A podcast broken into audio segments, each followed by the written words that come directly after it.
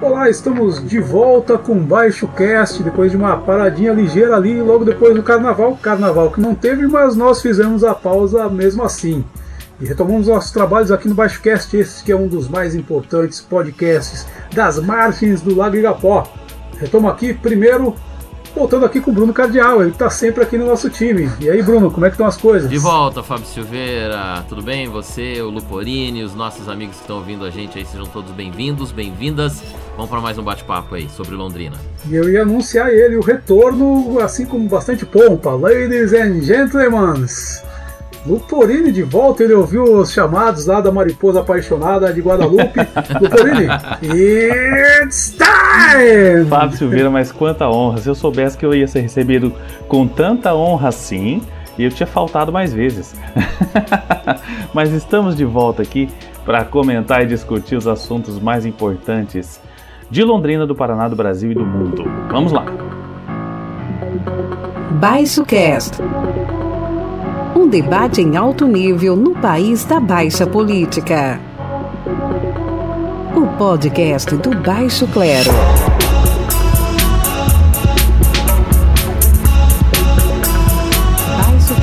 Baixo Cast. Com Fábio Silveira, Bruno Cardial e Fábio Luporini.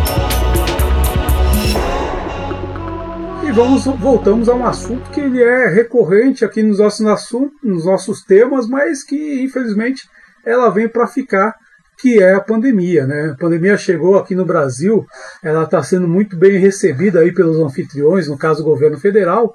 Não tivemos carnaval em 2021 por causa da pandemia. E olha, eu estou achando que pela velocidade da vacinação, nós também não vamos ter carnaval em 2022. Eu li uma projeção um dia desses no UOL de que nesse ritmo, é, ou melhor, para que a pandemia durasse mais um ano, era preciso aumentar umas 10, 11 vezes o ritmo da vacinação. Ou seja, para ter carnaval no ano que vem, precisava aumentar muito o ritmo da vacinação. Tá longe, tá longe. Acho que talvez 2023 a gente possa ter carnaval. Ou seja, tá muito é, assim, o Brasil tá, vamos dizer assim, apatetado, né? É, é, até por uma postura do governo federal, a gente não consegue sair disso. Está numa dificuldade muito grande. Está aqui a notícia do UOL. Vacinação precisa aumentar 11 vezes no Brasil para conter a Covid em um ano. Ou seja, se aumentar a velocidade 11 vezes além do que está vacinando hoje, a gente contém. Só que é, contém para fevereiro do ano que vem para ter carnaval no, no, ano que vem. Só que não há nenhum indício de que isso vai acontecer. Gostaria de saber de vocês aí como é que vocês estão aí de pandemia e de Não, pandemônio? Só, só queria né? fazer uma pergunta. Se essa, se essa conta for inversa, a gente precisa de 10 vezes para curar em um ano. A gente não vai precisar de 10 anos para curar nesse ritmo que a gente está, não, né? Não, é, vou até ler a notícia aqui do UOL. Para o Brasil conter a pandemia em até um ano, a vacinação no país precisará, precisará chegar a 2 milhões de pessoas por dia, de acordo com cálculos de um estudo publicado em fevereiro pelo Programa de Pós-Graduação é, em modelagem computacional da Universidade Federal de Juiz de Fora. 2 milhões de pessoas por dia. A média é de 185 mil imunizações por dia. Então, quer dizer que a gente está precisa aumentar muito a velocidade para conter o vírus. Ele, é, então ele a conta avança. é essa mesmo. A gente em 10 anos termina. 10 tá bom. Anos tá bom. Eu posso, tá bom. eu posso entrar no. Daqui a 10 anos, quando eu for vacinar, eu posso entrar na cota é, dos idosos aí. Já vou estar com 61. Bom, eu tô fora de qualquer grupo de risco e tô esperando a minha vez lá na última da fila, né? Mas o que você disse, Silveira, eu tô até acabando de ler uma notícia aqui também no UOL, dizendo que a Anvisa aprovou, nesse exato momento que a gente grava o nosso Baixo Cast, é, o, o, pedido de registro definitivo da vacina contra a Covid produzida pela Pfizer. O que é uma boa notícia, mas como você apresentou os números aí, como vocês fizeram esses cálculos, é, ainda é insuficiente. E o que eu quero destacar é que, apesar de todo o trabalho e esforço que as, as agências e órgãos reguladores né, e secretarias de saúde têm feito para aplicar a vacinação é, contra a Covid, tudo isso é completamente culpa da incompetência do governo federal. É, e eu sempre digo isso é, não fosse a incompetência do governo federal, que alguns dias atrás abriu licitação para comprar cloroquina, em vez de, de focar na, na, nos insumos, nas vacinas, e recusou né, compra de, de vacinas no ano passado, a gente estaria num ritmo melhor. E aí, em vez de 10 anos, talvez a gente conseguisse é, normalizar em 5 ou em menos até. Então, sim, tudo isso é incompetência do governo federal.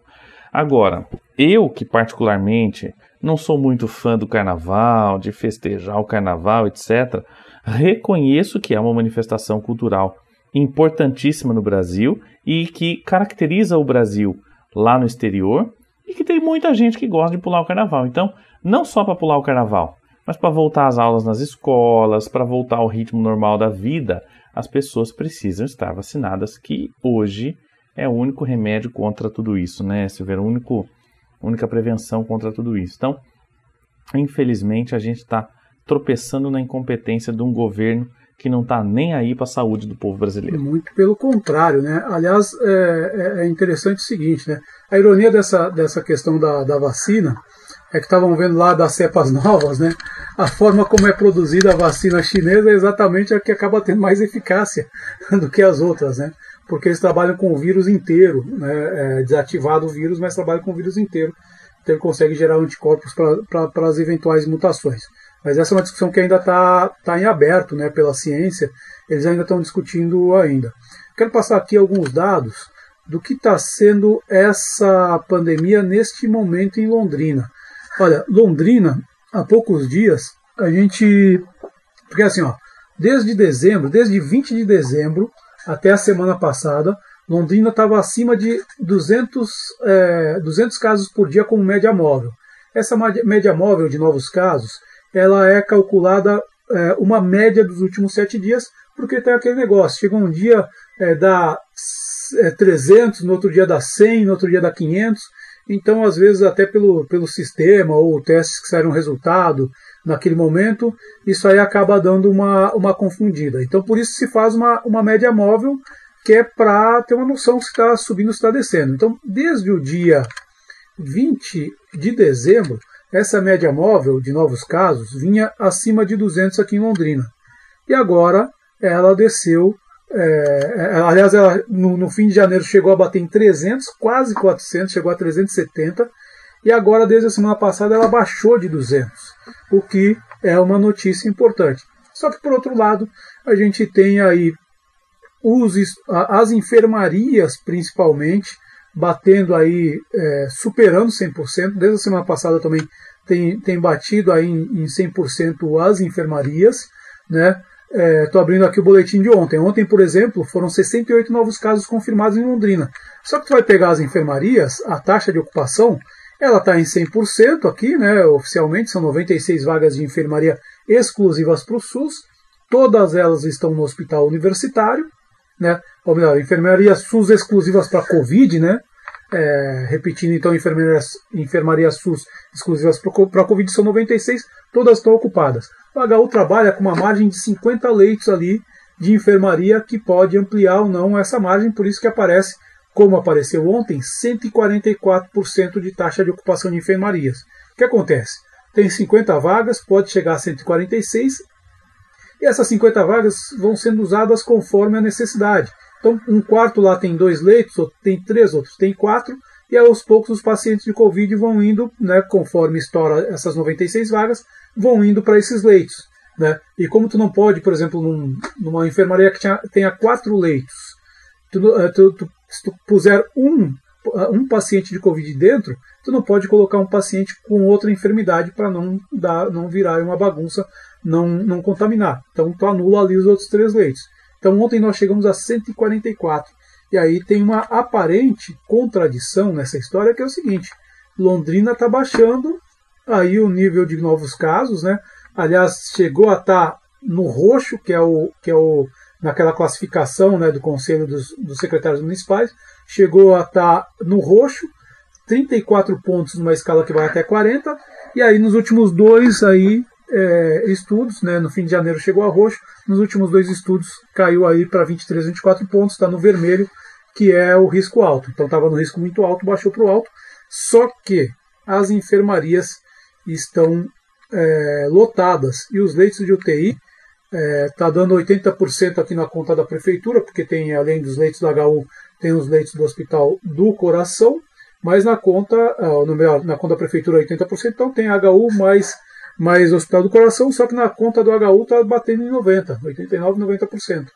Ou seja, é uma situação é, bastante delicada. Eu queria ver como é que vocês estão vendo esse, esse momento da pandemia. Você coloca só o leite é Covid, né? Isso? Porque o evangélico também está atendendo Covid e tá caindo gente pela janela lá. Tá lotado também. Estourado de gente lá no hospital evangélico, os particulares. Uh, aumenta, inclusive, viu? Eu tive essa experiência. O hospital particular ele tem um fluxo maior. Acho que é porque tem plano, quem tem plano de saúde, qualquer sintoma, eh, sintoma leve já vai procurar o atendimento. Quem não tem plano de saúde demora um pouco mais, porque é uma fila gigante lá na, na UPA, né? Na UBS do Sabará. Uh, mas uh, quando eu precisei ir, o, a, o hospital evangélico estava com mais gente do que a UPA do Sabará. Então, uh, também tem muita gente lá nos leitos particulares e também não há mais vagas. Está 100% ocupado dos leitos particulares. Eu já me curei, né? Já passei o tempo da Covid, mas tem um amigo, um companheiro, quando a gente grava esse podcast que tá, é, o Rodrigo Linhares, lá da Rádio Pai Querer, que trabalha comigo, e ele não tem como ser atendido em casa. Ele está com, tá com um estado que não é não é assintomático, né? Ele está com uma parte do pulmão comprometido, ele está bem, mas está precisando de cuidados e não tem lugar, não tem para onde ir. O, espera o DOM, o atendimento domiciliar da Unimed, por exemplo, porque não tem como ir para o hospital. É, é, tá delicado para todo mundo, né, essa área. O Brasil está registrando aí mais de 700 mortes por dia, a gente já vai para quase 250 mil e só 3% da, da população tem vacina no Brasil inteiro. Então, assim, é, pelas contas que a gente fez aí, não dá para confiar mesmo na vacina. E o prefeito tá brabo, hein? O prefeito tá brabo. Na última live que ele fez aí no último domingo, desse, dessa. A live que ele fez no domingo, deixa eu corrigir aqui, dia 21, é isso? Cara, tava bravo porque é, rolou a fake Escola, news. Né? A fake news das escolas aí, né? Ele falou, meteu a boca, falou: quer falar mal? Fala de mim, não fala de professor. Quer falar fake news, fazer fake news, fala de mim, não de professor. Porque é isso, tem gente que coloca aí os profissionais, pô, estão em casa sem trabalhar até agora, estão fazendo aí, não, né? Estão tentando se reinventar também. Assim como os profissionais da área da saúde, cara. Todos esses números que a gente está falando de leitos, 100%, são o dobro de profissionais trabalhando, não sei se vocês têm essa experiência, mas vocês já viram quanto tempo demora para fazer um aparato para entrar para atender uma pessoa de Covid, cara? Põe o macacão, põe a luva, se higieniza. Acho que são 10 ou 15 minutos que cada funcionário, enfermeiro, médico, auxiliar de enfermagem, técnico de enfermagem, cada um demora uns 10 a 15 minutos para se higienizar, para entrar no setor de Covid, para fazer o atendimento. Tem que ficar o máximo de número, o máximo de horas possível com aquela roupa, porque dá trabalho para pôr e para tirar. Aí, cara, o pessoal dos hospitais estão exaustos. Nessa altura do campeonato, mais de um ano trabalhando muito. Agora tem aumentar aumentando. Enfim, médicos, enfermeiros, auxiliares, técnicos, tá todo mundo assim num cansaço gigante e no risco também, né? Tem médico aí que foi reincidente já na Covid.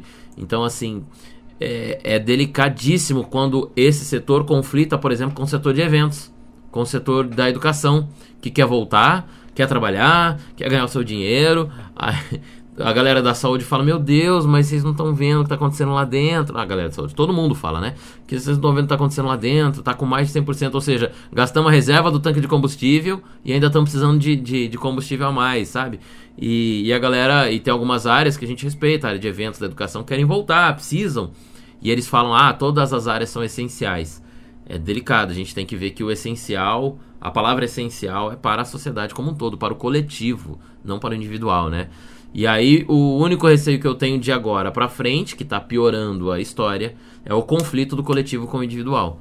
A gente vai ter muito conflito de classe a partir de agora dentro da nossa sociedade. É, de fato, isso que o Bruno falou é, é bem verdade, assim, eu percebo que todos esse, esses números que você mostrou no panorama aí, Silveira, eles são resultado, é, enfim, das pessoas estarem o tempo todo na rua, das pessoas estarem o tempo todo aglomerando e, e assim por diante, né?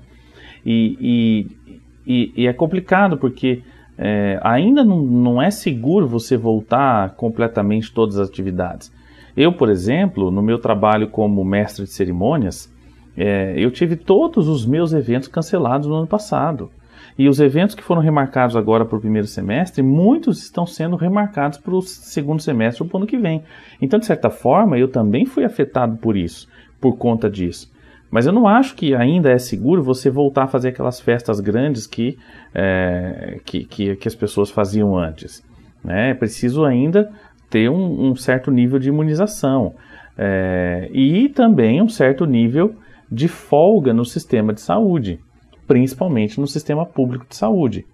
O, o, o Bruno falou aí, né? Apesar do, do sistema público de saúde estar tá sobrecarregado, o sistema privado também tem as suas deficiências aí, também não está conseguindo atender como deveria. É, o mesmo vale para as escolas. A preocupação grande em relação às escolas é, públicas, que muitas vezes não têm estrutura ou a eficácia ou é, a rapidez e a eficiência para se preparar para receber os alunos, mas também as escolas particulares, embora não tenham essas estruturas, também estão sujeitas. Né? É, é, dois, um dia, dois dias atrás, a gente já viu já um surto de, de, de Covid numa escola aqui em Londrina. Então, assim, é, é, você, você, você sabe que, que tá todo mundo aqui trabalhando no limite, mas ainda é, é, não é seguro retomar tudo por conta de toda essa cadeia, digamos assim. E aí você vê as aglomerações no Natal, as consequências para agora. As festas clandestinas que foram aí, as que foram descobertas e as que não foram, né? É, aqui em Londrina e região, em Cambé, enfim, é, as consequências vão vir daqui 14, 15 dias, né? Então, assim, ainda é preciso, e volto a dizer, se o nosso governo federal fosse menos incompetente, talvez a gente estivesse numa situação um pouco mais tranquila, um pouco mais folgada. Né? A pandemia continua existindo e a gente precisa continuar tomando os cuidados para, enfim, para não estrangular todo o sistema de saúde. Bom, deixa eu abrir, põe a vinheta, põe a vinheta que eu vou abrir aqui uma divergência com Fábio Luporini. Tadã! Eita, vamos lá. Não, não, não é, é, eu não acho que o governo Bolsonaro seja incompetente. Pelo contrário, eles estão sendo muito competentes. Tem um estudo feito pela USP, pela Conectas Direitos Humanos, foi publicado num baita texto pela Elaine Brum, um grande jornalista, no El País Brasil, é, mostrando o seguinte: eles analisaram 3.049 normas federais em 2020 sobre a Covid.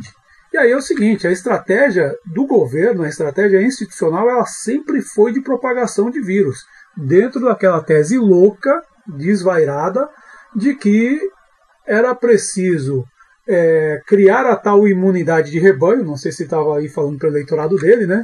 Papo de imunidade de rebanho, mas era preciso criar uma imunidade de rebanho para que, pra, enfim, a gente pudesse é, voltar logo aí à normalidade, entre aspas, né? E na verdade aí nesse estudo então eles vão comparando cada fase, cada é, é, o que aconteceu em termos de norma, normativas e o que o governo é, é fez ter, é, o que o presidente falou. Então todas aquelas falas do presidente é, sobre falando aí da questão de desqualificando a questão do isolamento, uso de máscara, toda a fala dele foi, é, no, foi acompanhada de normativas nesse desmonte. E a única coisa que faz realmente, efetivamente, essa imunidade de rebanho, que é a vacina, essa não foi feita, né? Apesar deles terem aberto aí licitação para comprar cloroquina, não sei se eles vão botar, porque a, a, outra cloroquina que eles já tinham feito, sei lá, não, não, não foi usada. Os caras estão jogando fora é, testes, enfim. Tem, obviamente, tem uma incompetência nisso daí. Mas na questão de torpedear, de sabotar as políticas que tinha à mão até então, antes da vacina, nisso daí eles não é, avançaram em nada. Então, assim, é, é, um, é, uma política deliberada do governo. Né? Enfim, é, como é que a gente pode chamar isso? Sei lá, genocídio. Eu acho que é uma palavra. É deliberada e, aliás, essa forte circulação de vírus foi o que permitiu essas novas cepas. Né? É, um dos é um dos três lugares do mundo que falam em cepas diferentes. A britânica, que começou lá com, com o primeiro-ministro deles no negacionismo até que ele pegou e esteve entubado, é, foi para UTI, né? Aí eles mudaram a política, a tese da imunidade de rebanho, né? A, a, a África do Sul também teve, e aqui no Brasil essa nova cepa brasileira que exatamente por causa da grande circulação. E olha que essa circulação deve ser bem maior, porque nós temos subnotificação e ainda jogando testes fora porque o governo simplesmente não testou as pessoas. Né? Então, assim, é uma política deliberada. E se é deliberada, então acho que dá para chamar de, de, de, genocídio. Um dia esse negócio vai ser julgado. Né? Um dia vai, vai, vai ter que se julgar as responsabilidades por isso. E, enfim. Só um dado aqui que eu recebi ontem, né? É claro que quando eu falo de, de UTI SUS, é o que tem o boletim da Secretaria de Saúde. Mas um dado de ontem do hospital evangélico, é claro. Tem gente que tem convênio, vai para os hospitais particulares. Ontem o evangélico estava com 100% de ocupação, ontem dia 22 né, de fevereiro, 100% de ocupação da UTI Covid e 99,34% da enfermaria ocupada Covid. Então, quer dizer, realmente, o cara vai no evangélico, não tem, vai correr para onde? No HU também não tem. A gente está chegando aí perto do colapso. Não sei, pode ser amanhã? Tomara que não, mas enfim, não é um absurdo dizer que a gente vai colapsar. Né? Eu achei que, é, Silveira, que você fosse fazer mesmo um contraponto aí com o Luporini, mas então eu vou fazer. Ah, eu concordo que o governo federal atual tem é, se omitido ou tomado decisões erradas, umas decisões até meio é, equivocadas aí em algumas situações, mas assim, cara, a gente no Brasil investiu tanto em outras áreas, entendeu? Uh, lá na Amazônia a gente tem um estádio gigantesco que foi feito para a Copa do Mundo que agora não dá para virar hospital de campanha. E aí, se isso fosse um hospital gigantesco lá na Amazônia, a gente não teria, em Manaus, né? A gente não teria o problema lá com a região norte do Brasil, entendeu? Se todos os estádios que foram feitos aí na época da Copa do Mundo foram hospi fossem hospitais, é, o governo federal tomando atitude errada agora também não traria o colapso na área da saúde ou diminuiria muito. É, eu acho que desde a nossa redemocratização, cara, a gente, ou antes até disso, a gente toma decisão. É, o poder público brasileiro toma decisões erradas, voltados para próprios interesses, e isso é, coloca a mão no pescoço do Brasil e a qualquer momento pode enforcar, seja qual for a área. Hoje a gente sofre na área da saúde, mas a gente está vendo o problemão que a gente teve aí agora, por exemplo, com a Petrobras, a área de combustíveis, absurdo de caro, com os, o rolo que a gente teve nas outras gestões. Eu acho que o governo federal do Brasil, há muitos anos, há muitos anos, há décadas, não consigo lembrar um que seja diferente aqui, mas toma decisões erradas por várias situações e não pensa a longo prazo. Eu acho que a gente sempre pensa que tudo vai dar muito bem. É, é um despreparo, é um despreparo de poder público. Eu acho que a gente não tem, com raras exceções aí, é, personalidades no poder público que tomam decisões corretas, não. Uh, aqui no Paraná, agora a gente há pouco tempo estava discutindo sobre o pedágio. Daqui a cinco, cinco anos, mais ou menos, no meio desse contrato, vai dar um, um problema e a gente vai lembrar, ah, isso, isso aí tinha que ter sido previsto lá atrás e tudo mais. Falta uma união de profissionais capacitados para trabalhar com o poder público do Brasil, já que a gente tem esse tipo de democracia aqui no Brasil, esse tipo de governo, já que a gente tem esse tipo de regência aqui, a gente tem que, teria que dar uma importância em estudos permanentes. Em várias áreas se fala, em Londrina já se falou isso, de fazer estudos permanentes a longo prazo sobre a gestão. Então, na área da, da área da saúde, vamos fazer um planejamento para 20 anos na área da saúde. Junta aí associações médicas, conselhos e tudo mais, e por aí vai. Então, no Brasil, falta essa política que não é de governo, não é de gestão, é de governo. Em todos os níveis falta isso. E aí acontece isso, cara. A gente nunca teve uma educação boa, a gente nunca teve uma qualidade boa. E aí essa, essa Covid veio para atenuar tudo isso. Então as escolas estão querendo voltar, a gente está perdendo excelentes oportunidades de fazer uma uma, criar coisas novas na área da saúde, na educação, inovações, é, enfim, uma série de outras coisas e a gente está morrendo por conta disso. O Brasil está morrendo por conta disso, por más gestões que sempre existiram em, nos três âmbitos do governo, municipal, estadual e federal. Eu vou, eu vou divergir em parte contigo, viu, Bruno?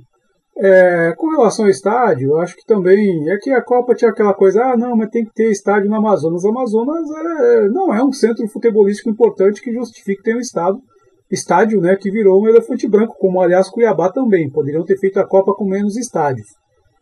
Porém, é possível fazer hospital de campanha em, em estádio de futebol, é só querer. Fizeram no Pacaembu. Foi desativado há sete meses no estádio do Pacaembu em São Paulo, um hospital de campanha. Montaram as tendas lá e tal, e tinha gente, eles usaram e depois, e depois esvaziaram.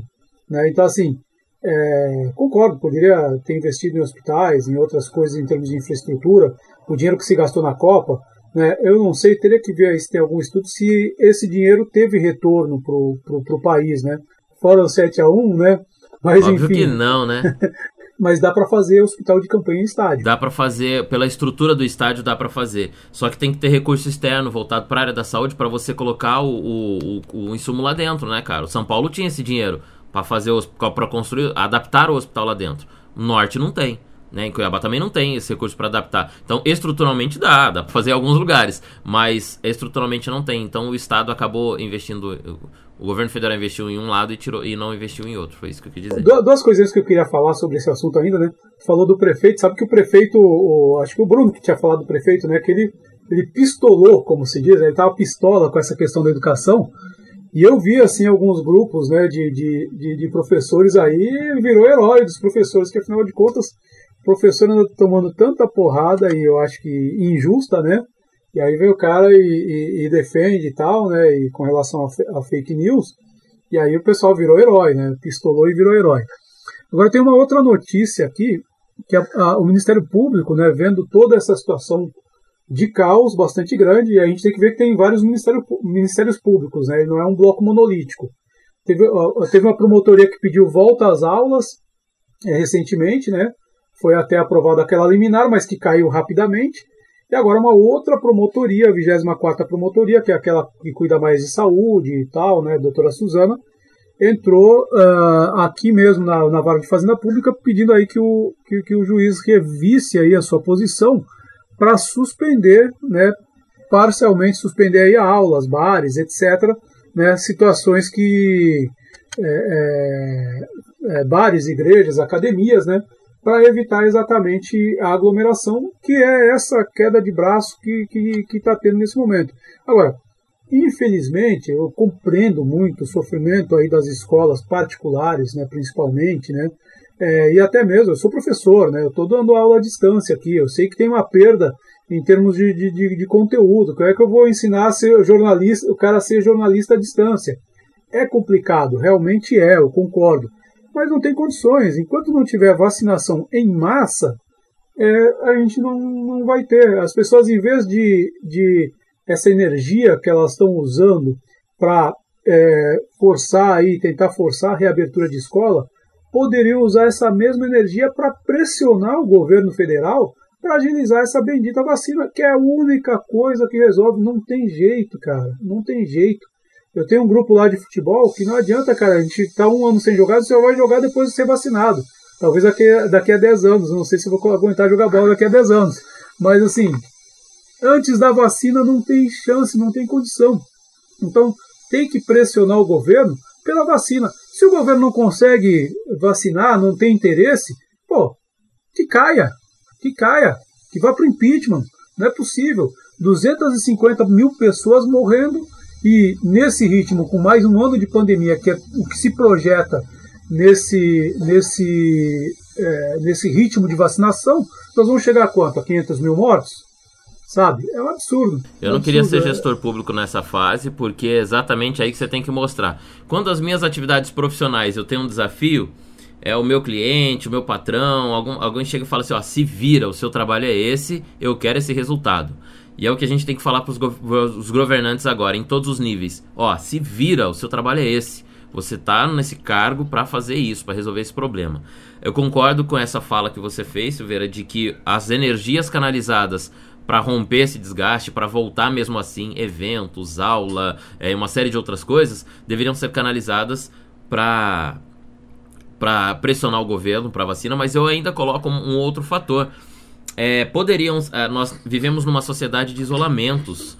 O meu, a minha área contra a sua área, né? A comunicação contra a, a, a, área da saúde, que é contra a área de eventos, que é contra a área. É, ah, o seu abriu, então se não abre o meu, fecha o seu. Eu acho que se a gente unisse, fizesse uma coisa, é, uma coisa mais unida, a gente poderia usar tecnologias, formas diferentes e criações diferentes para as áreas que ainda não voltaram poderem é, é, agir de uma forma diferente. Pegar setores de startup, setores de tecnologia, setores da, de, de, diversas formas diferentes. Falou, opa, vamos, vamos ajudar a galera da educação, porque eles não sabem como voltar e não vão poder voltar agora. Vamos dar umas ideias, vamos criar coisas diferentes Poxa, cara, a gente está em 2020, gente. A tecnologia está presente na mão de quase é, muita gente, quase 100% da população há muito tempo já. Então a gente pode pensar em novas formas de colaborar e, e a, os, sub, os, núcleos pequenos da sociedade se, se unirem. Isso não está rolando. No Brasil inteiro isso não está rolando. Né? Tem muitas cidades que cada um pro seu lado. Não, eu, meu, tô ganhando o meu, então eu ser sua área aí que se vire. Não volta e não volta. Eu acho que se a gente conseguir se unir, é isso. A energia tem que ser para resolver o problema, que é a questão da vacina, ou resolver o problema do hospital. Então, se a área da educação, a área dos eventos, essas áreas conversassem com a área médica, a área da saúde, diz, olha, se o hospital está tá estagnado, é um dos motivos que a gente também não volta a trabalhar. Então, vamos ajudar a resolver o seu problema e o meu problema. E aí juntar todo mundo para tentar resolver. Ou então, é, criar coisa nova, pensar numa nova forma de da, da, do ensino trabalhar, dos eventos trabalhar e se reinventar como sociedade. Agora, Bruno, Oi. só para fazer um adendo aqui, que é aquele conflito entre o, o particular e o público, né, que você estava comentando agora há pouco. É, né, a gente a gente vive nessa crise da sociedade contemporânea em que as pessoas estão sempre cada vez mais pensando no no próprio umbigo, no próprio interesse, em vez do coletivo, né? Isso é no trânsito, isso é na saúde, isso é na vacina, é na Covid, é em tudo quanto é. Agora, é, a gente está com um problema né? coletivo tentando arrumar soluções individuais. Isso não vai rolar. É, a, a pandemia ela tem piorado alguns desse, desses aspectos, né? O que a gente poderia pensar que as pessoas poderiam melhorar e tal, e não estamos, não estamos melhorando. Mas mudando de assunto, mas ainda dentro do mesmo assunto praticamente, teve essa bronca aí do, do concurso para a Polícia Civil do Paraná. Veio gente de todo o país, gente pra caramba por aí. Só que galera deu com a porta na cara, né? Que acompanhou isso aí de perto, o que, que, que aconteceu, Bruno? Cara, mais uma forma nova, mais uma forma antiga de fazer coisa nova, né? né? Quem, os concurseiros conhecem bem, quem é da área pública conhece bem, mas a maioria dos concursos públicos não são feitos pelas próprias instituições que devem contratar. No caso, a polícia não tem capacidade de fazer concurso, né? Quem faz são institutos de educação, como a COPS da UEL, como o Instituto Federal do Paraná e tantos outros. Então, o IFPR tentou fazer é, o concurso público para a polícia aqui no estado, a Polícia Civil. Só que pouquinhas horas antes da prova, que foi domingo, dia 22, o concurso que tinha mais de 100 mil pessoas inscritas é, não foi realizado. E a universidade alegou que alguns tipos de problemas. Então, assim, um dos problemas. Ah, não tem bateria para pôr nos termômetros que medem, a, é, que aferem aí a, a, a, temperatura das pessoas ao entrar nos estabelecimentos, então estrutura física. Outra, condição do local de prova, né? Os locais ainda estavam fechados, não tinha local que não tinha estrutura de banheiro para conseguir o afastamento, o, o distanciamento, é, não era suportado as, o número de gente dentro das salas e tudo mais. E também muita gente que foi trabalhar na aplicação da prova, porque acontece isso, né? Exemplo do vestibular da UEL, por exemplo, tem uma equipe que auxilia a COPS, que são as pessoas fiscais de provas, fiscais de sala, a turma que tá. Também muita gente desistiu, falou: não, agora eu não vou mais, não, tá, tá, tá muito alto aí. E aí foram mais de 20 cidades no estado, né, que tiveram problemas. A capital tinha muita coisa fechada, então teve gente que saiu de outros estados e veio pra, Curitiba. Chega em Curitiba não tem hotel, porque tá, tá, tudo fechado. Tem restaurante, porque tá tudo fechado. Teve gente que teve que ir pra Ponta Grossa para dormir lá. E aí tem custo, tem desgaste de, de do, da, do intelecto, né, cara? Porque o cara estudou, se preparou para fazer a prova, não vai fazer mais, e aí isso influencia num, numa, num outro dia de prova. Eu sei que tudo isso pode virar ação judicial contra o Estado. O despreparo da Universidade Federal do Paraná e do próprio governo do estado em insistir em aplicar essa prova. Né? Então, é, os próprios policiais civis, delega delegados, né, pessoas ligadas à Polícia Civil sabiam que isso não poderia ser feito e mesmo assim o governo manteve. O, foi um problema danado que não vai ser a curto prazo que o governo vai resolver, não. Isso aí vai ser latente ainda por muitos e muitos anos, porque processos vão correr por aí. E, e, e eu penso que você veja, se a gente não tem condições de fazer um concurso como esse, por exemplo, né? Que é um dia, né? Que é um dia, né? Você imagina atividades de aula todos os dias, e aulas presenciais, e não sei o que e tal, enfim. Mas eu vou só fazer uma observação aqui do ponto de vista dos alunos, porque eu tive alguns alunos que fizeram concurso, né, que se inscreveram para fazer o concurso e descobriram que não, não haveria, que a prova tinha sido cancelada quando chegaram em Curitiba. Né? Saíram de Londrina, viajaram às vezes o dia todo, a madrugada toda, chegaram em Curitiba e descobriram que não ia ter o concurso. E aí foram passear, foram Foram fazer o quê? Foram, foram no Jardim Botânico, foram fazer o quê? Pelo que eu vi e observei nas redes sociais dos meus alunos. Então você veja só, primeiro, uh, você tem aí uma falta de estrutura que impede de fazer um concurso e uma falta de estrutura que faz com que uh, o concurso seja cancelado em cima da hora. Segundo, é, você, sem o concurso para fazer, você joga toda essa galera nos pontos turísticos da cidade, que foram para lá e não tinham, não, não tinham concurso para fazer, foram passear. É, terceiro, você mexe com toda a frustração, toda a expectativa dos alunos, que se prepararam sei lá quanto tempo para esse concurso e de repente estão ali preparados para aquele dia e aí não vão fazer o concurso e aí você tem toda aquela expectativa frustrada. Então você tem uma série de consequências quando você toma uma atitude como essa, que deveria ter sido pensada antes, que deveria ter sido planejada antes. Se sabia que não haveria a condição de fazer o concurso é, é, de, de, de, forma bacana, é, não fizesse, né? Não fizesse. Então, assim, enfim, tem toda, toda a questão, né? É, na verdade, teve pedidos, né? Teve pedidos de cancelamento. Essa responsabilidade de ação agora não sei se a gente vai achar tão cedo, porque o, o governo do estado empurra para a federal, porque diz que a federal quis manter a prova, falou que tinha condições de fazer. No começo do mês, desse mês, o Ministério Público do Trabalho, a Defensoria Pública pediu para cancelar, pediu a suspensão do concurso, aí a universidade, os órgãos responsáveis não mantêm. O núcleo de concursos, que é uma instituição que, que sobrepõe a essas decisões aí, é, informou que estava mantido, que dava para fazer, as medidas seriam seguidas, e aí chegou na última hora, a federal disse que não podia mais. Então agora está um empurrando pro outro.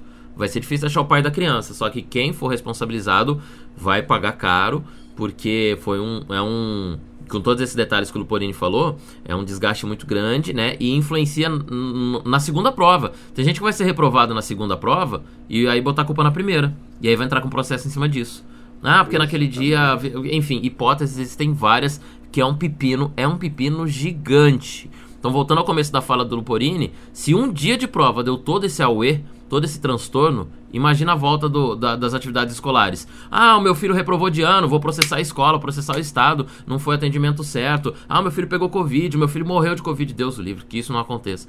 Né? Enfim, olha o, olha o problemão que a gente está procurando com o retorno às aulas? Olha, eu, eu diria que nesse caso, ao contrário do Bolsonaro, que está sendo muito competente para disseminar a pandemia, porque é, é, por aí que o governo federal está se mexendo, nesse caso aí do governo do estado, aí, no, do, do, do Ratinho aí, é, foi de uma incompetência atroz, que aliás é o seguinte, o secretário de saúde, olha o que o secretário de saúde disse ontem é, para a RPC, ele falou o seguinte, ó, o momento não é difícil, é crítico é um colapso iminente, porque 5% dos leitos de UTI são reservados para os pacientes que estão nas enfermarias e que podem piorar. Então, na verdade, nós estamos aí, em todo o Paraná, com 3% de leitos, é, é, de leitos livres. Então, o governo, o, o, secretário de saúde, ele tem alertado, ele tem agido de forma, de forma responsável, sim, responsável, não tem o I. Quem está agindo de forma irresponsável são outros setores de governo. Porque, por exemplo, o secretário de saúde está falando que nós estamos num colapso iminente, que a situação é grave, e a Secretaria Estadual de Educação fala em começar a aula, fala em abrir aula. E aí até eles deram uma recuada, era para ser agora dia, dia 18, se não me engano, a APP ensaiou uma greve aí, é, uma greve pela vida, e enfim, eu concordo, é, é, é o discurso deles, mas eu concordo que é uma greve pela vida. Aí eles deram uma recuada, marcaram agora para o começo de março, ou seja, vulgo semana que vem, né? E aí vamos ver se eles vão recuar de não novo. Não pode nem falar em datas mais. A gente está gravando esse podcast, amanhã pode mudar, retroagir, depois de amanhã pode voltar de novo, e depois de amanhã outra decisão, a gente não pode nem falar sim, em data mais. Sim, e, e eu espero que agora, agora a Secretaria de Saúde seja ouvida, porque é o, o voltar com aula uh, nas escolas estaduais, que, aliás, não estão com estrutura para receber esses alunos. A eternamente sucateada escola pública brasileira vai ser um vai, mais um banho de sangue. Mais um banho de sangue. Cara, as, as escolas Sabe? públicas não têm é cabininha de banheiro, não tem vaso no banheiro, não tem torneira que funciona, não tem giz para o senhor escrever, vai, vai ter aparato para para conter Covid. Jesus, gente, a gente tá tampando o sol com a peneira, não tô entendendo qual, que ambiente que a gente tá vivendo. Mas isso é tudo porque o governo do estado, ou, ou melhor, a Secretaria Estadual de Saúde fala uma coisa, aí vai lá a educação fala outra, os caras mantiveram concurso, a, a, provavelmente a gente não é, fizeram o concurso do PSS, que também tava todo mundo falando, olha, concurso de PSS nesse, nesse clima de pandemia, vai juntar gente, vai não sei o quê, né? Como fizeram, falaram para o governo federal também, olha, esse. Qual é, que é o nome da prova lá? O Enem, né?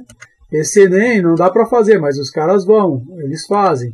E aí depois acontece, né, o que não deveria acontecer. Só acho que tá. Situação bastante delicada. Vera, tá rolando uma omissão dos legislativos que eu não encontro aí, não vejo deputados federais, estaduais, senadores e vereadores se posicionar. Ah, você tá com a batata quente aí, executivo? Segura e se vira, sei o seu secretariado. Eu tô indo, tô indo embora. Nenhum lugar eu vi. Pronunciamento, briga de classe, é, discussão em cima, projetos, propostas, ideias. Os legislativos em todos os níveis ó, vazaram da conversa. É, o, nosso legislativo se move pela lógica do papel de bala, né? Papel de bala que lá um deputado em 2015 é. chega lá e fala assim: ah, não, mas se eu não votar em 2015 na votação da Previdência do Funcionalismo, prometeu votar contra.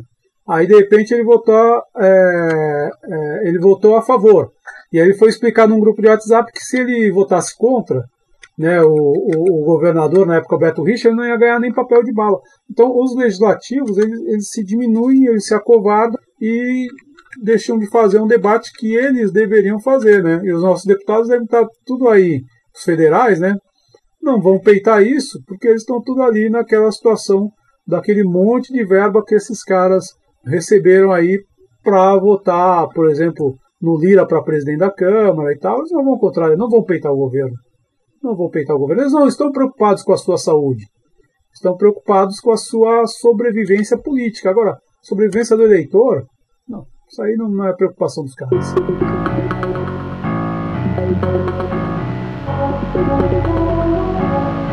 Baixo Cast. Bom, e a gente sempre fecha aqui o nosso podcast da semana com as dicas culturais, né? Semana passada o Luporini fez bastante falta, ele é o cara aí que tá muito por dentro dessa área aí e tal, né? Enfim, vamos aproveitar a é, presença. Faz o dobro agora, hein, Luporini? É, vai ter que compensar. vai ter que compensar. Bom, a, a despeito aí do, do, paredão do Big Brother Brasil, um dos mais comentados, né? Que particularmente eu não tô nem aí, não assisto. Mas eu queria indicar aí, sempre nessa linha do Netflix, viu, galera? Eu assisto muito a produção dessa, dessa plataforma. É a série brasileira que entrou no ar agora recentemente, chamada Cidade Invisível. Não sei se vocês já ouviram, já ouviram dizer sobre ela, mas é uma, é uma, uma ficção, claro, que se baseia e se fundamenta em, é, na mitologia brasileira, né? nas lendas brasileiras da cuca, do curupira, do boto cor-de-rosa e assim por diante, entre outros, né? da sereia, da Yara, enfim. E assim, claro, é uma ficção completamente eh, ficção mesmo, mas é, você tem contato aí com a, a, alguma coisa da, da, das histórias que nós aprendemos quando criança na escola. Por um lado, esse, essa série brasileira aí, que se eu não me engano, se não me, não me, não me falha a memória, acho que tem oito episódios, alguma coisa assim. É, por um lado, é, essa série levou algumas críticas, e críticas é, com razão, porque deixou de lado toda a consultoria e assessoria, inclusive qualquer tipo de atuação é, por parte dos indígenas que são teoricamente aí os donos né, do, das lendas, das, dos mitos, enfim. Por outro lado, ela projetou no cenário internacional, porque está no catálogo da Netflix, é, toda a questão das lendas brasileiras. E apesar de serem, obviamente, todas releituras, o interesse que isso gerou por parte do público internacional no, nessa questão das lendas brasileiras foi muito grande. E a, e a série teve um sucesso bacana aí fora do Brasil. Né? Então, assim, é, eu acho que foi uma primeira tentativa aí, digamos assim, de você trabalhar a, a, a ficção e, e valorizar e, e, difundir um pouco a, a própria cultura brasileira, é, que sempre foi deixada de lado em detrimento da cultura estadunidense, né, norte-americana, enfim, e da própria cultura europeia. Né? Nos últimos anos ficou muito em voga, muito em moda a mitologia viking, né? É, mas veja, você ter uma plataforma que valoriza a cultura brasileira, entre outras, né, produções, isso é muito bacana. Então vale a pena é, assistir, porque é uma produção muito bem feita, né? O, o, o protagonista é o ator é, Marco Pigossi, né? Que é um detetive ambiental, é um policial ambiental que vai atrás aí de, de algumas é, lendas do que está acontecendo. Vai, enfim, não vou dar spoiler aqui. Acho que vale a pena assistir, colocar aí no, na agenda para vocês assistirem, viu? O nosso público também acho que vai gostar. As críticas são bem-vindas, mas a gente deve valorizar um pouco essa produção também. O que eu posso dizer a esse respeito, né? Como vocês sabem, eu já disse isso aqui, né? Eu tô, eu tô no Félix, tô lá no Félix ainda assistindo. acho que eu tô ali por volta do capítulo 150. Vai, a Paloma vai descobrir que o Félix pôs, o, pôs o, a, a filha dela na, na caçamba, tô, tô nessa, nessa, nessa brisa aí. Mas olha que é uma de anotar. Agora, o que eu posso dizer é o seguinte: chupa essa manga, tio Sam.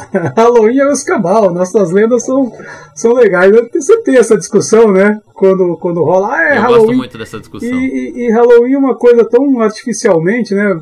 Uma vez foi trazido pelas escolas de inglês e tal, né? Essa coisa vira esse, esse viralatismo, né? É, próprio da classe média brasileira que aí o cara chega e.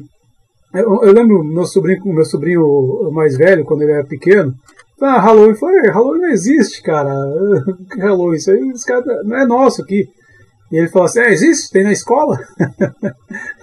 e aí nós temos nossas lendas, e isso é, isso é bem interessante. Que são fantásticas, né, Silveira? São, sim, fantásticas. A produção, na verdade, ela ambienta toda essa questão das lendas na cidade do Rio de Janeiro. Ela descaracteriza um pouco da origem, da essência das lendas, né, que surgem lá no Nordeste, no Norte do país principalmente, na Amazônia e tal. Mas é uma primeira tentativa aí de, de, é, de cultuar a, a, nossa cultura, né, de fazer com que a nossa cultura seja ainda mais conhecida, seja melhor conhecida. Né? E como você bem disse, nós temos lendas fantásticas do Saci Pererê, que faz parte da série, do Curupira, sabe? Da, e, e, e, lendas conectadas com toda a preservação do meio ambiente. E isso é mais legal. Isso é bacana, né? Porque você, além de, de contar histórias da cultura brasileira, você tem essa, essa, essa mensagem, digamos assim, esse intuito, esse objetivo da preservação da floresta, que é muito importante e que nunca sai de moda. O... Enfim, Bruno, Eu? manda aí a sua dica, a minha sempre é pior. Vamos lá, minha dica vai ser o Big Brother. Assista, mentira, não é não. Big Brother que tá pegando fogo, mas não é, não é o Big Brother, não. Vamos pra música, né? É, tem lançamentos nacionais, mas eles são é, do universo pop. Eu vou tentar sair disso aí, porque não interessa muito se, como o Jerry Smith tá lançando um funk novo, chama Pega Pega. Se quiserem ouvir, vale a pena. Mas, levando pro clima internacional, uh, a, a, o Net Geo, já que o Fabinho tá no streaming, o, o National Geographic lançou uma, um, uma série que tem várias edições dos grandes gênios da história. O primeiro Genius foi da Einstein, o segundo acho que foi do Picasso, se não me engano, que até o Antônio Bandeiras fazia o Picasso.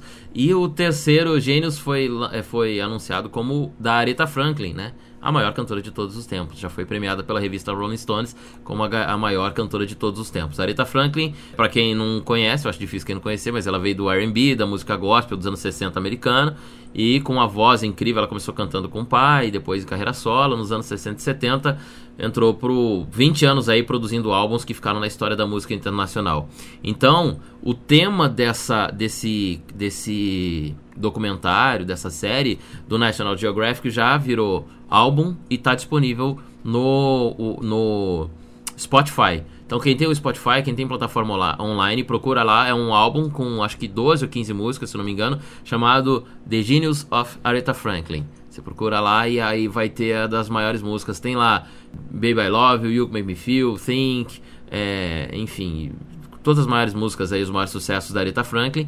Vale a pena curtir que ela tem uma das excelentes. Morreu faz pouco tempo, inclusive, acho que tem três, dois, três anos. É um dos maiores nomes da música internacional e vale muito a pena. Essa música da Aretha Franklin dá pra gente ficar em casa. O Fábio Silveira que gosta de ler, colocar um livro lá Aliás, é, colocar a música tocando, pegar um bom livro, um copo, uma taça de vinho, entendeu? Saborear esse momento assim, desfrutar de um relaxamento no seu isolamento social. A Aretha Franklin é um excelente tema para isso. Para quem é apaixonado romântico também, Clima 2, a voz dessa, dessa negra maravilhosa que conquistou o mundo aí, fez incríveis sucessos, vale a pena ser ouvida e degustada. A Aretha Franklin é igual o vinho que o Fabinho Luporini gosta. Tem que ser degustado. muito bem, muito bem. Boa dica, Bruno. Olha, vou, vou, vou, seguir essa dica aí, mas só depois que acabar minha, meus livros atuais, que agora eu entrei numa fase Hannah Arendt aqui. ah, é? Você tá meio dark, né? É, eu, da... eu vou te aconselhar é, então, para você que tá nesse clima aí, Rainbow Man, é um artista mais novo, é. ele tem umas músicas mais pesadas pesadas. Você conhece Rainbow Man? Não. Nossa. Não. Então procura aí, é um gordão de voz grave. As músicas dele são maravilhosas, só que elas são bem pesadonas, aí vai combinar com a sua literatura. Agora. Ah, legal. Manda no, manda no, no, no zap aí a grafia do cara pra eu, pra eu ver ali depois. Mas é, a, minha, a minha dica é o seguinte. A gente tava, tava, tava vendo na semana passada, né?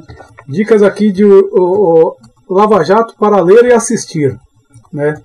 É, para leitura, eu não vou indicar o livro da Joyce Hassman, com certeza não. eu gosto de, de, vocês aí que estão nos ouvindo, não desejo esse mal para vocês. Mas tem três livros aí que eu acho que eu acho interessantes. A Vaza Jato, um livro que chama Vaza Jato, os bastidores das reportagens que sacudiram o Brasil, da Letícia Duarte. Ela, a primeira parte do livro ela conta os bastidores e aí depois eles publicam várias reportagens da Vaza Jato.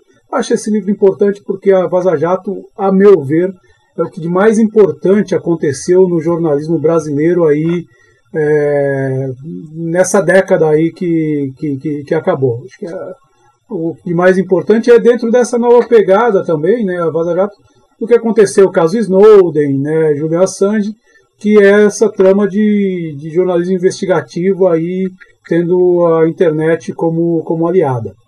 Acho que vale a pena. Eu li também recentemente, esse aqui é um, é um livro mais é, um pouco mais, mais pesado, né? Da Fabiana Alves Rodrigues. Ela é uma justiça, juíza federal que ela fez a dissertação, fez mestrado em ciência política na USP e o livro dela chama, é, com base nessa dissertação, Lava Jato, Aprendizado Institucional e Ação Estratégica na Justiça. É um livro que eu li na, na Kindle. Ele é bem bacana, é interessante porque ela mostra empiricamente, né, e com a visão de dentro da justiça, como é que a equipe ali do, do Moro, tal, como é que eles é, fizeram alguns processos andar mais rápido, outros mais devagar, como é que eles trabalham ali é, a questão, por exemplo, do, é, do juiz natural, porque aconteceu a Lava Jato ali, a 13 terceira Vara Federal de Curitiba, ela tinha jurisdição sobre todo o Brasil, quiçá a humanidade, né? E na verdade pouquíssima coisa ali aconteceu é, em Curitiba, né? ou no Paraná. A maioria foi fora. Então ela discute essas questões de uma forma bastante equilibrada, bem interessante. E aí tem também é, Moro, o herói constru, construído pela mídia, do Tarsis Prado Júnior. O Tarsis Prado Júnior é professor da Universidade do Tuiuti. Essa aqui é a tese de doutorado dele. Ele vai analisar, ele vai discutir mitologia e tal, né? E como é que constrói as fases do mito. Quando o mito ele, é, ele sai da sua normalidade, ele vai para a grande batalha, daí ele toma lá o Elixir, consegue conquistar é, é, a vitória, e aí depois ele, é, ele volta para a vida comum ali dentre os normais. Então eu indicaria essa trinca de livros, óbvio que é uma leitura, é uma, uma leitura crítica, mas eu indicaria aí essa trinca de livros não vou indicar o Vladimir Neto, o livro do Vladimir Neto, que é muito chapa branca ali para o Lava Jato. e eu queria indicar também um documentário que está disponível na, na, na, no YouTube, né, que foi feito pelo Luiz Nassif junto com Marcelo Auler. O Luiz Nassif é um dos meus ídolos no jornalismo. Ele fez um documentário lançado recentemente, já está com 130 mil views visualizações esse, esse documentário que chama Moro, a construção de um juiz. Ele vai analisar o Moro e vai sair. E, e o Nassif disse que, que vai sair é, desse, desse documentário vai sair livro também. É o Moro antes da Lava Jato. Algumas coisas que ele aprontava antes da Lava Jato e algumas, inclusive, tem, tem situações ali bastante complicadas, alguns é, erros dele como, como juiz. Então, né, na contracorrente, porque se elogia muito, vamos ver o contraponto também, que é Moro, a construção de um juiz. Tu acha isso daí no YouTube tranquilamente para assistir. Essas minhas. Já, já achei aqui, Fábio Silveira, já vou colocar aqui para rodar, hein? Quantos, quantos views tem aí? O, o... Aqui 136.282, 283 com a minha agora. É, então esses 120, esse 129, 130 mil era de ontem à noite que eu tinha visto. Então é, é, um, é um documentário bastante interessante.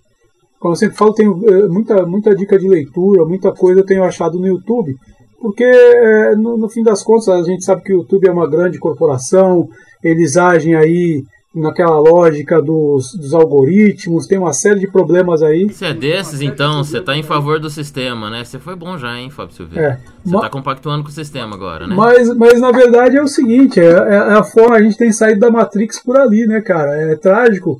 Sábado foi abastecer o carro, aí vem uma facada para abastecer, tu já chega a pé da vida, aí tu chega em casa, liga a TV na, naquelas emissoras All News, não vou falar o nome aqui, aí tu pega o, o, suposto comentarista, a suposta comentarista passando pano no, no, preço do combustível. Ah, não.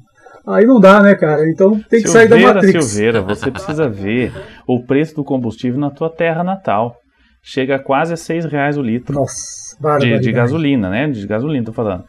O álcool chega quase 5, dependendo do lugar, passa de 5. Nossa. É o que você falou, barbaridade, Tchê. É, e aí, e aí é o seguinte, aí tu tem que sair da Matrix. E onde está saindo a Matrix hoje? Tá saindo pelo YouTube, onde ali consegue ter alguma coisa ali na, na contracorrente, senão tu vai ter que ficar vendo comentarista lá da, da, da emissora All News passando pano num negócio que tu tá vendo ali. Você fala, cara, tu já tá pé da vida que tu já pagou uma fortuna para abastecer. E aí, não, porque o mercado, não sei. Que, que mercado, rapaz? É só o mercado? O mercado come, ele almoça? Não, né? Vamos sair da Matrix. É isso aí. Fechamos aqui mais essa edição, agora com o Fábio Purim de volta à nossa equipe, Bruno Cardial. É, Quero agradecer a todos vocês que nos ouviram até aqui, galera. Deixe seu salve Comentem aí. Comentem aí, turma. Precisamos de comentários e críticas ao Fábio Silveira, principalmente. Quem não gostar do conteúdo, briga lá no Baixo Clero, o Fábio Silveira que é o responsável. Depois você passa o seu WhatsApp lá, Fábio, pra todo mundo te mandar mensagem. Aliás, quem quiser sugerir temas e assuntos pra gente discutir aqui também, fique à vontade, é só mandar uma mensagem pro Fábio Silveira. Muito obrigado por esta acolhida de volta, por esse retorno. E até o próximo Baixo Isso aí, valeu galera. Tchau, fui! Baixo Cast um debate em alto nível no país da baixa política.